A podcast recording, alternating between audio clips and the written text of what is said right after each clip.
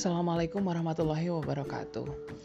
um, Halo teman-teman semua, uh, bagaimana kabarnya? Perkenalkan, nama saya Aip Syaiful Uyun. uh, Saya anggota Youth for Education.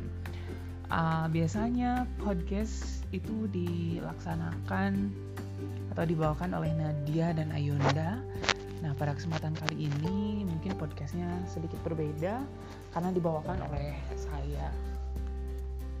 Jadi teman-teman, uh, saya merupakan uh, tim dari Youth for Education dan baru bergabung akhir-akhir ini. Hmm, saya bergabung dengan Youth for Education karena Youth for Education bergerak di bidang pendidikan dan women empowerment, dan itu yang menjadi salah satu alasan kenapa saya ingin bergabung. Dengan bergabung ke Youth for Education, saya kepikiran akan mendapatkan banyak hal tentang pendidikan, seperti apa yang akan saya ceritakan pada kesempatan kali ini. Uh, jadi ceritanya, saya sudah mengajar sejak tahun dua ribu sepuluh. Dan sekarang genap hampir sepuluh tahun saya mengajar. Uh, selama perjalanan mengajar, alhamdulillah saya pernah mengajar tipikal uh, anak-anak dari berbagai daerah, bahkan dari berbagai belahan dunia. Uh, saya pernah mengajar di Sabang, di Bali, di Indonesia, di Jawa khususnya. Uh, juga pernah mengajar anak-anak Korea, uh, Thailand, Vietnam, Somalia, Malaysia, juga Singapura. Ada beberapa hal yang selalu saya garis bawahi, uh, semua anak pada akhirnya sama, mau dimanapun tempatnya, apapun negaranya, dan siapa atau bagaimana background mereka, pada akhirnya semua anak sama. Mereka genuine sebagai anak-anak. Uh, menjadi guru adalah hal yang paling berharga bagi saya. Menjadi guru bagi saya adalah kontribusi terbesar saya yang saya berikan untuk negara ini. Uh, dan sebenarnya ada cerita lucu di balik kenapa saya ingin menjadi guru. Nah, akhir-akhir ini saya sedang membuat Uh, buku yang uh, rencananya buku ini akan saya bagikan uh, kepada mereka para guru yang juga memiliki ketertarikan yang sama di bidang pendidikan. Jadi yang akan saya ceritakan kali ini adalah Overface atau pengantar pada buku saya yang judulnya My Journey as a Teacher. Sebagai orang pertama yang mendapat kesempatan untuk kuliah dan mengejar cita-cita, saya bersyukur telah mendapatkan banyak hal yang tidak pernah saya bayangkan sebelumnya, baik dalam pengembangan saya pribadi sebagai individu maupun dalam dunia pendidikan tempat saya berkarir saat ini. Dilahirkan Pada, ke, pada keluarga sederhana di sebuah perkampungan di Kabupaten Ciamis, bukan lantas membuat saya tidak pernah memiliki cita-cita. Dari kecil, alhamdulillah, saya dikelilingi orang-orang hebat yang begitu mencintai saya. Ayah saya adalah seorang pedagang kerajinan bambu yang bahkan tidak lulus S D sama sekali. Dan ibu saya seorang ibu rumah tangga lulusan sekolah dasar. Namun bagi saya, mereka telah memberikan pendidikan yang amat luar biasa untuk diri saya, hingga saya sampai bisa seperti ini hari ini. Sebagai orang yang awam dan tidak pernah bersekolah, uh, ibu dan bapak saya mendidik saya dengan sedaya upaya mereka. Mereka akan menitipkan saya ke sekolah dan pesantren untuk urusan pengetahuan yang harus saya dapatkan. Sisanya, mereka akan fokus membimbing saya di rumah. Kedua orang tua saya memiliki fokus berbeda dalam mendidik saya. Ibu saya memiliki peran yang dominan dalam pengasuhan. Beliau mengajari saya untuk bisa melakukan segala sesuatu dengan kemampuan saya. Beliau memberikan saya tanggung jawab, membersihkan tempat tidur, isi rumah, atau juga hal-hal kecil yang harus saya lakukan. Beliau juga mengajarkan saya untuk dapat memenuhi keperluan saya dengan kemampuan sendiri, seperti mencuci baju, sepatu, piring bekas makan, atau bahkan makanan yang saya inginkan harus saya buat sendiri. Semua itu telah menjadi tugas dan biasa dilakukan sehari-hari. Uh, itu pula yang adik-adik saya lakukan sekarang. Sering sekali saya berpikir dan jengkel, bahkan marah karena tugas-tugas yang saya dapatkan rasanya berlebihan. Rasanya ingin banget, kayak kok anak lain begitu nyaman, gak banyak pekerjaan dan lain sebagainya, tapi kok saya ribet amat ya gitu. Namun semua itu ternyata berbuah manis teman-teman, ketika kali pertama saya harus tinggal seorang diri di waktu kuliah. Apa yang saya keluhkan dahulu ternyata dapat saya petik buahnya ketika saya jauh dari ibu. Di sisi lain, untuk hal-hal seperti bekerja keras dan usaha, ini menjadi bagian ayah. Beliau mengajarkan saya kerja keras dalam segala hal. Beliau sesekali mengajak saya ke kebun dan menunjukkan bagaimana caranya bertani. Beliau juga mengajarkan uh, bagaimana kita harus bekerja untuk mendapatkan sesuatu. Padahal jika saya pikir, waktu itu bisnis ayah saya sedang berjalan dengan begitu baik. Namun beliau tidak memanjakan saya dengan keadaan.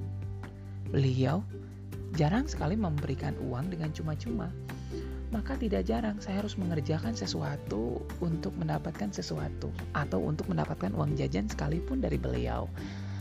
Beliau juga mengajak saya ke sawah dan mengajarkan saya mencangkul. Beliau pula yang selalu mengingatkan saya akan pentingnya menjadi seorang laki-laki yang harus bekerja keras untuk menafkahi keluarga. Saya tidak tahu apakah mereka sudah berbagi tugas dalam mendidik saya selama saya kecil, atau itu hanya sesuatu yang kebetulan saja.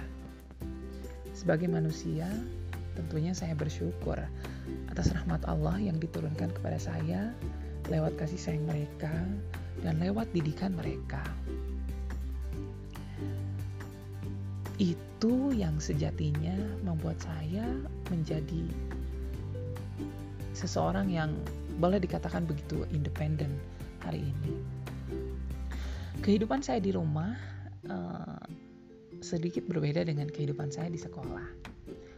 Kehidupan di sekolah sedikit beragam. Tidak semuanya mulus, bahkan banyak sekali pahitnya. Pada masa sekolah dasar, saya tidak termasuk anak yang pandai di dalam kelas. Namun, saya selalu tertarik untuk belajar.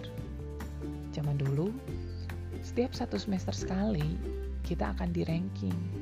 Karena ranking dipercaya dapat merefleksikan kemampuan seorang siswa waktu itu. Kalaupun sebenarnya saya tidak setuju dengan pendapat ini. Bayangkan saja, saya berada pada urutan dua puluh enam dari tiga puluh dua siswa. Sudah jelas ini merupakan cerita yang tidak enak untuk didengar. Ketika S D eh, kelas satu, saya akan pulang terlambat karena wajib mengikuti pelajaran tambahan setelah pulang sekolah. Yang kadang itu membuat saya malu, jengkel, marah, bahkan sesekali nangis karena tidak pulang bersama dengan teman-teman lainnya. Belum sesampainya di rumah, ibu saya selalu menanyakan, "Berapa nilai yang kamu dapatkan?" Tidak jarang saya mendapatkan omelan dari ibu karena nilai-nilai yang tidak baik. Jika dikatakan, waktu itu saya persis seperti Nobita pada film Doraemon.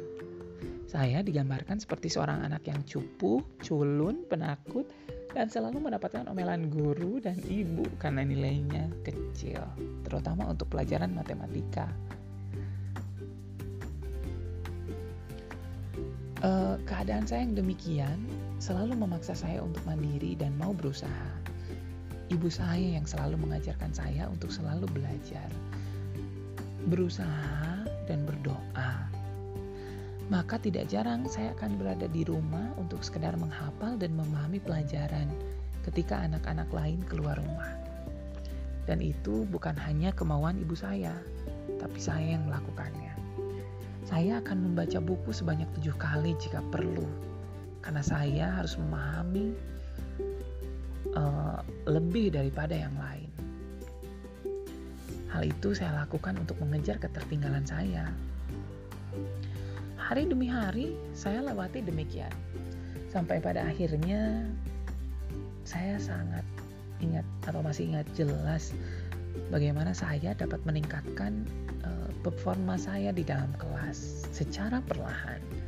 Masih sangat jelas saya ingat berturut-turut ranking saya turun dari posisi dua puluh enam, lalu turun menempati posisi dua puluh satu, selanjutnya sembilan belas, delapan belas, lalu dua belas, delapan, enam, lima, tiga, dua, dan satu. Perjalanan untuk mendapatkan posisi satu kala itu bukan sesuatu yang mudah. Ada beberapa orang hebat yang saya pikir memberikan sumbangsi dalam keberhasilan saya waktu itu. Salah satunya adalah guru-guru hebat yang saya temui. Dan ini yang nanti akan menjadi cerita bagaimana saya terinspirasi untuk menjadi seorang guru. Ketika saya duduk di kelas tiga, saya merasa ada salah seorang guru yang begitu baik kepada saya. Namanya Bu Ihan. Beliau begitu fokus dalam membantu keterbatasan saya dalam belajar. Salah satu guru lain yang bernama Bu Jupah, beliau sudah meninggal hari ini, uh, sering disapa Bu Opoh, juga dengan sabarnya membantu saya supaya saya bisa menulis dan berhitung. Mereka memberikan saya pekerjaan rumah matematika dan bahasa. Uh, saya adalah salah satu di antara sekian banyak orang yang diwajibkan untuk menulis jurnal harian dan mengerjakannya setiap hari, juga melaporkannya setiap hari kepada guru. Ada memang beragam tipe guru yang saya temui kala itu, termasuk juga Bu Opoh dan Bu Jupah, Bu Opoh dan uh, Bu Ihan. Uh, adalah salah satu guru yang memberikan saya inspirasi untuk menjadi saya seorang guru hari ini. Adapun cerita-cerita lain akan saya ceritakan pada podcast selanjutnya.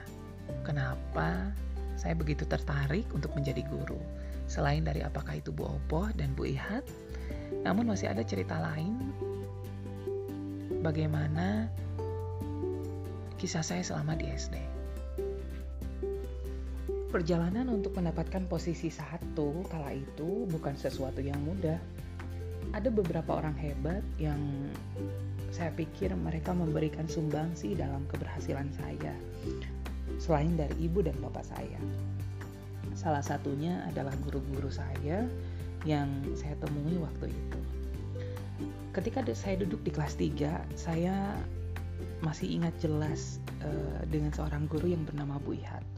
Beliau begitu fokus dalam membantu keterbatasan saya dalam membaca. Beliau juga yang mengajari saya berhitung. Dan eh, dalam segala hal beliau selalu bilang, Aip, kita perlu belajar. Jadi kita akan mengejar ketertinggalan itu. Nasihat-nasihat beliau masih saya ingat sampai hari ini. Yang lainnya, contohnya seperti Bu Jupah, uh, beliau sudah meninggal. Beliau juga adalah orang yang banyak mendukung saya. Beliau dengan sabarnya membantu saya supaya saya bisa menulis dan berhitung. Mereka berdua memberikan pekerjaan rumah untuk saya. Saya adalah salah satu dari sekian banyak anak yang diwajibkan untuk membuat jurnal harian dan membuat P R harian, sementara anak lain tidak. Ya, eh, bantuan mereka berdua yang menjadi salah satu uh, alasan kenapa saya mungkin bisa mencapai atau bisa meningkatkan performa saya di dalam kelas. Ada banyak sekali beragam tipe guru yang saya temui kala itu. Semua dari mereka jelas memiliki kekurangan dan kelebihan.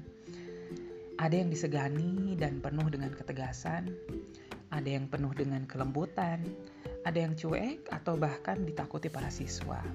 Namun pada prinsipnya semua dari mereka adalah baik. Mereka selalu berusaha untuk memberikan apa yang terbaik dalam mendidik saya. Hanya saja sayangnya, uh, pendidikan waktu itu yang saya rasakan hanya sebatas tulisan dan angka-angka saja, sehingga jarang sekali mereka fokus terhadap pengembangan hal lain yang menjadi potensi-potensi lain pada diri saya. Jarang sekali saya belajar mengenai apa yang sebenarnya saya inginkan, apa yang saya mau, dan potensi apa yang saya miliki. Hal-hal itu jarang sekali digali atau bahkan dikembangkan. Sekolah yang saya rasakan waktu itu ditujukan supaya saya bisa menghadapi ujian, bukan supaya saya bisa hidup di kemudian hari. Di sisi lain, di sekolah dasar tidak ada hal-hal yang hmm, begitu berkesan, khususnya untuk saya, dan melekat sampai hari ini. Um, tidak pernah ada kedekatan antara guru dan siswa, itu yang saya rasakan. Tidak pernah terasa atau terlihat ada ikatan emosional yang tinggi antara pengajar dan siswa. Hubungan kami hanya sebatas guru dan murid yang bertatap muka di dalam kelas. Guru bertugas menyampaikan ilmu-ilmu, mentransfer ilmu-ilmu, setelah itu kembali ke, ke kantor, dan tidak pernah ada kehangatan lain di mana guru menemani kami. Tidak pernah ada istilah kita bermain bareng, main petak umpet bareng, main bola bersama, atau bahkan uh, makan bersama. Hal-hal demikian hmm, bagaikan panggang yang jauh dari apinya. Hmm, tidak pernah, tidak pernah saya rasakan sama sekali ketika sekolah dasar. Pada akhirnya ketika lulus S D, saya merasa tidak mendapatkan esensi dari belajar.